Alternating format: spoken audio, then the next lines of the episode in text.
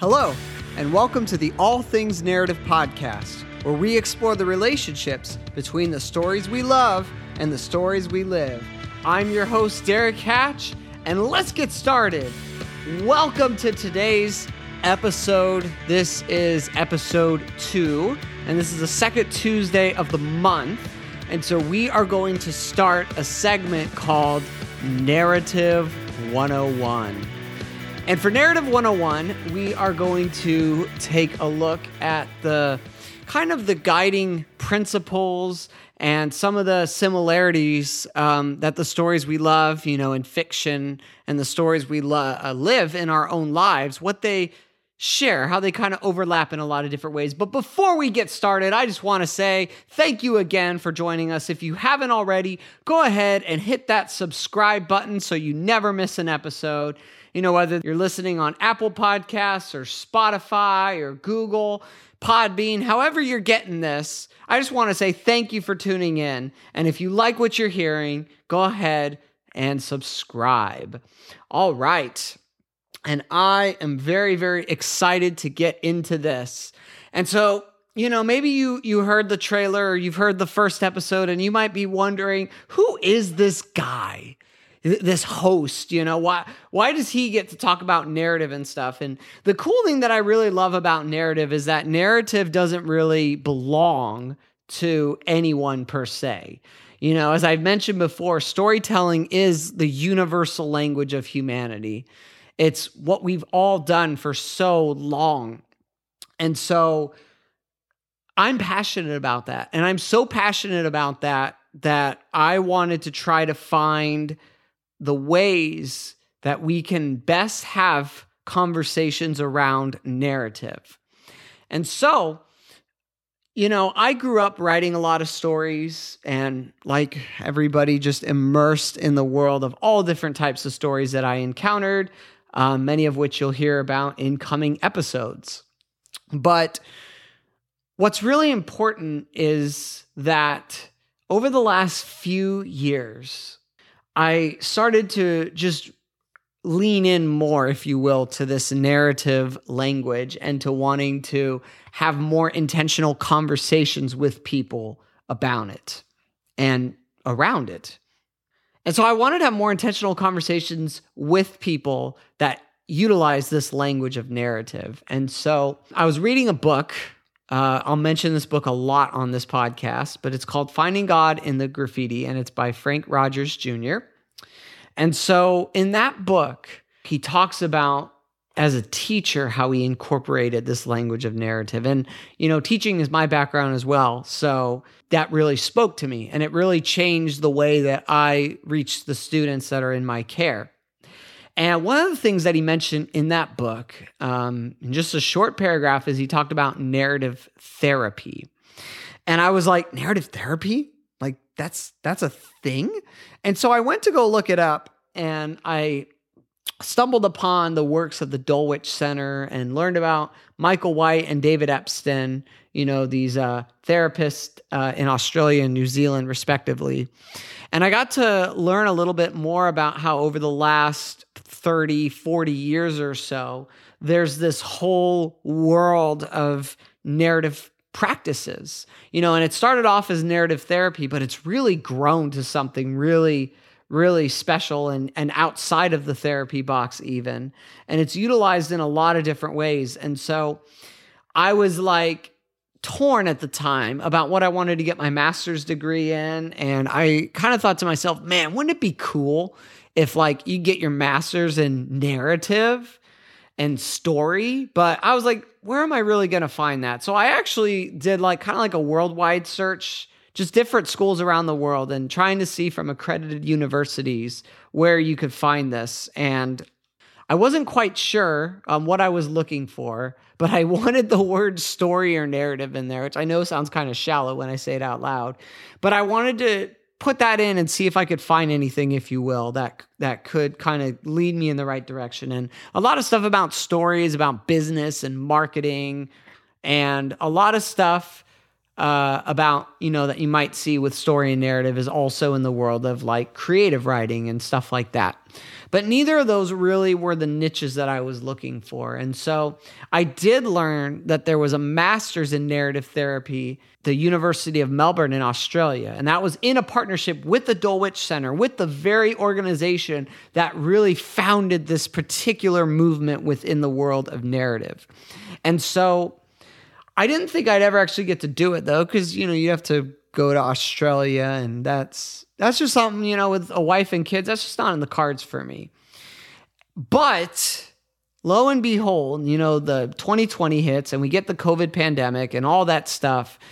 And I find out because sometimes I periodically check things online, you know, just there's something like inside of you that's maybe like, oh, let me check that one more time and let me just check in on that, you know. I got lots of stories about times I did that and something cool came out of it. And this was one of them because when I checked in, I saw that the Masters was now being offered completely virtually online. And so I was like, oh my gosh, I could do this. And so I applied and I interviewed with Cheryl White and, you know, had email exchanges with David Denborough. And then before you know it, bam, I was enrolled. And so, yeah, I got my master's um, recently in narrative practices and I there is a wealth, a gold mine of information on narrative that I got there. And what of what I really want to do in these narrative 101 segments is I want to impart that on you and share with you some things I learned because a lot of people they love narrative and they love story, but they don't know a lot of these technical things, you know. Maybe they know a bit about storytelling in terms of the elements of like plot, character, setting, theme, which we'll go back to quite a lot in this show. But I want to uh, what I want to do in these narrative 101 sections, at least for maybe like these first 8 episodes or so over the next 8 weeks is I want to go through there's a great book uh, by a guy named John Stillman. And he wrote this little book called The Narrative Journey An Illustrated Guide to Narrative Therapy Principles. And he outlined these kind of eight overarching principles that undergird narrative therapy. But what I want to really do with them is I want to talk about them and I want to connect them into this storytelling kind of nature and reality, if you will, that that we have as people. And so um, as you probably already saw from the title of the episode here, the first one is the narrative metaphor, and this is the the foundation, if you will. If we don't have the narrative metaphor, we don't really have anything else to work off of. Now, according to John Stillman in his book here, you know, the basic idea of the narrative metaphor is that people seek meaning for their lives through story. That's in essence what or at least why the narrative metaphor exists, if you will, is that we are searching for meaning. And storytelling and story living is how we pursue and find that meaning and how we hold on to it and cherish it and pass it down to the next generations and so on. And so the narrative metaphor is actually what uh, my innovation project in my master's program was was focused on was how do we expand this narrative metaphor and develop it more and more in different ways. And so, if you read the works of Michael White and other narrative therapists, um, you'll see the narrative metaphor pop up quite a bit. I think my favorite definition of the narrative metaphor actually comes from Jill Freedman, who you might remember from our last episode. And if you haven't heard that episode, you haven't heard her story, go check that out because Jill Freedman is amazing. And she is a wealth of wisdom and a treasure of knowledge. And so I love her definition, though. I quote it all the time. It's uh, from an article she wrote in 2014. And she says that the narrative metaphor suggests that people make sense of their lives through stories. So again, seeking meaning, making sense of their lives, right? Cuz that's what we're trying to do at the end of the day is we're trying to figure out why am I here? What's going on? Why is this happening to me? Who am I? Where am I going? What is my life all about? All these existential questions that we have. And the narrative metaphor is our way of trying to figure that out. So what does that exactly look like? Well, there are these uh, social psychologists named Kenneth and Mary Gergen. And they talk about this idea of what are called self narratives. So, a self narrative includes the narratives that you tell about yourself to other people. So, that's the first part of it, okay? So, you know, when somebody asks, Hey, how was your weekend? And you go, like, Oh, well, you know, I did this and I did that. And we tell these stories of what happened right? And, you know, if you've ever heard somebody give a testimony before or share something about their life through spoken word, right? We tell people stories. And with stories, we select the information that is most relevant and important for that conversation, for that medium. So that's the first part of self narrative is it's the narratives that we tell about ourselves to others. But then there's another side of that as well. And that's the narratives that we tell about ourselves to ourselves. So the, this is almost like the internal side of the narrative metaphor. This is where, you know, you ever think back to when you were in school and, you know, you got a test back and maybe you failed the test. What are you saying to yourself in that moment? Are you saying, I'm stupid? I'm a failure. I'm worthless. I can't believe I screwed up and did that. You know, and we make these identity statements based on the stories that we find ourselves in. And so we have narratives that we tell about ourselves as well. You know, I'm a victim. I'm I don't deserve this. Uh, whatever it might be, you know, and it could be good narratives as well. It could be like, wow, I've come a long way. I really achieved something. Or it could be, wow, I'm feeling such a f- sense of fulfillment from volunteering with this organization. Or, you know, whatever it could be. So these self narratives that Gergen and Gergen describe, they really help us understand the narrative metaphor in a very personal way. And what they also said is that people rely on these self narratives, they engage in them in order to establish coherent connections about life. So, just like Jill Freedman said, it helps us make sense of our lives in some way. It helps us to make connections. And one of these days, we'll do an episode about how our brains make these sorts of connections. But we try to connect ideas and we try to connect ourselves to different things and try to gain meaning of, oh, well, I, you know, you, I went through this tragedy, but it taught me how to be a more generous or kind or loving or peaceful person.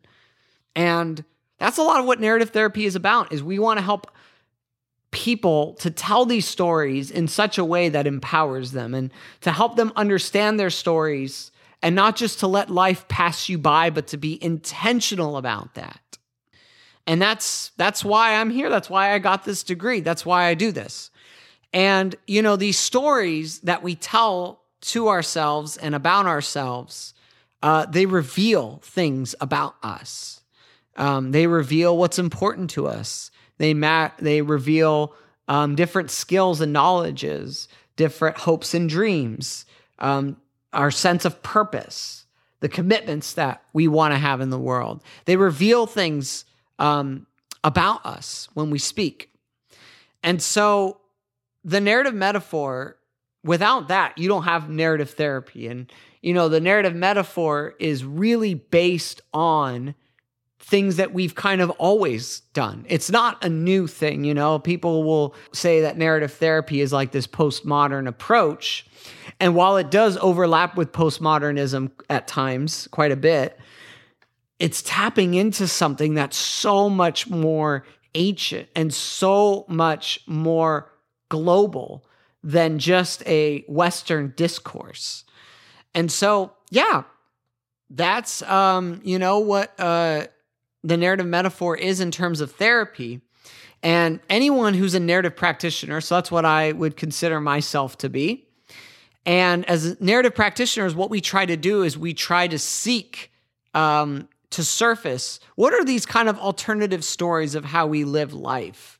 You know, what are these stories that we might inhabit but not be conscious of? Or what are these stories that maybe are forgotten and buried under trauma and pain and hurt that we go through? Part of this is recognizing, and we'll talk about this probably in our next segment, is this idea of being multi storied, realizing that there's a lot of different stories that we live, and that there's some that are more life giving than others. But we really want to re engage our history and we want to have an, as another principle we'll talk about later is a sense of agency in our stories. That's really what we're trying to do.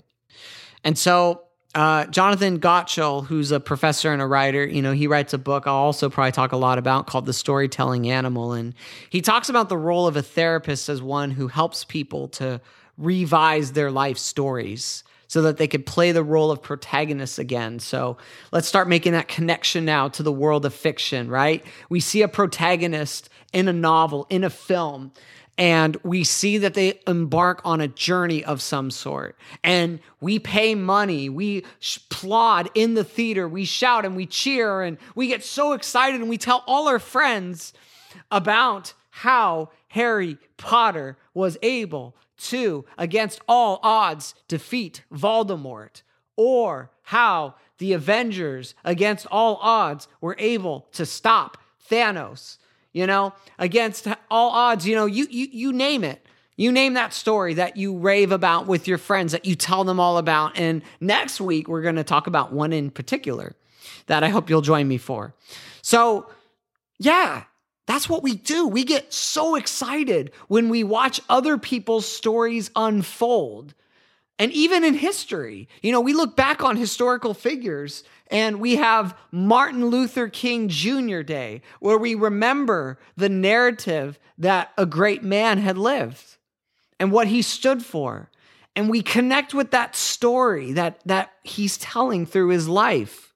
We see that and so we ask ourselves, what would it be like if we played that role of protagonist in our lives? If we were living out a story?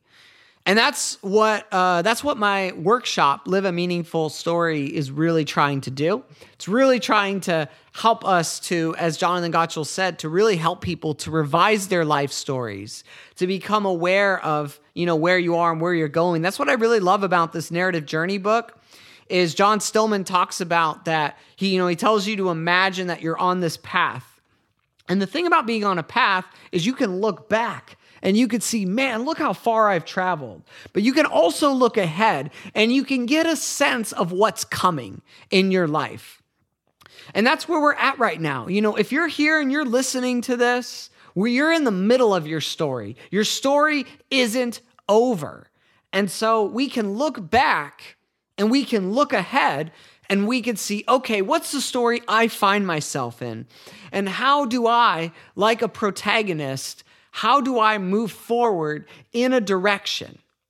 How do I look at my life through the lens of a story that I'm inhabiting? What if we're intentional?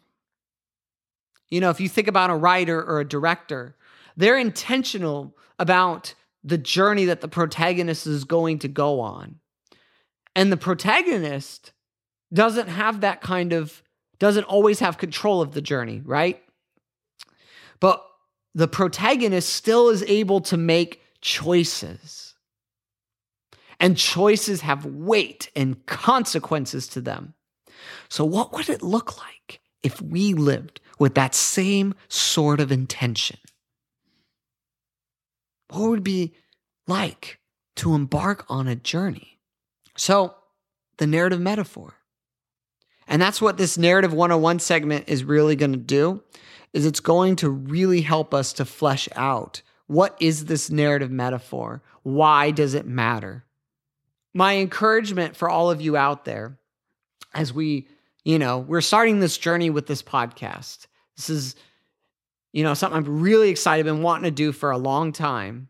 I got to the point where I'm like, well, why aren't I doing it? I see what I want in life, but why am I just staring at a distance? I'm not moving towards it. And so the narrative metaphor helps us understand, like, oh my gosh, like I am a protagonist.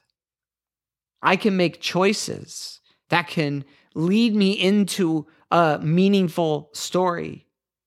And so the narrative metaphor is really key in understanding how we're living in life, how we're moving, and why we're here. That's narrative 101 right there, the narrative metaphor. We got to start there as the foundation. Then we're going to build up from there. And you know, my company, All Things Narrative, has five guiding principles based on um, John Stillman and other narrative therapists' work. And so the first principle, if you go on our website, that you'll see is people make sense of their lives by telling stories about themselves to themselves and others. So a little bit of Jill Freedman and a little bit of Gergen and Gergen's words there meshed together, right? But yeah, so that's where we start.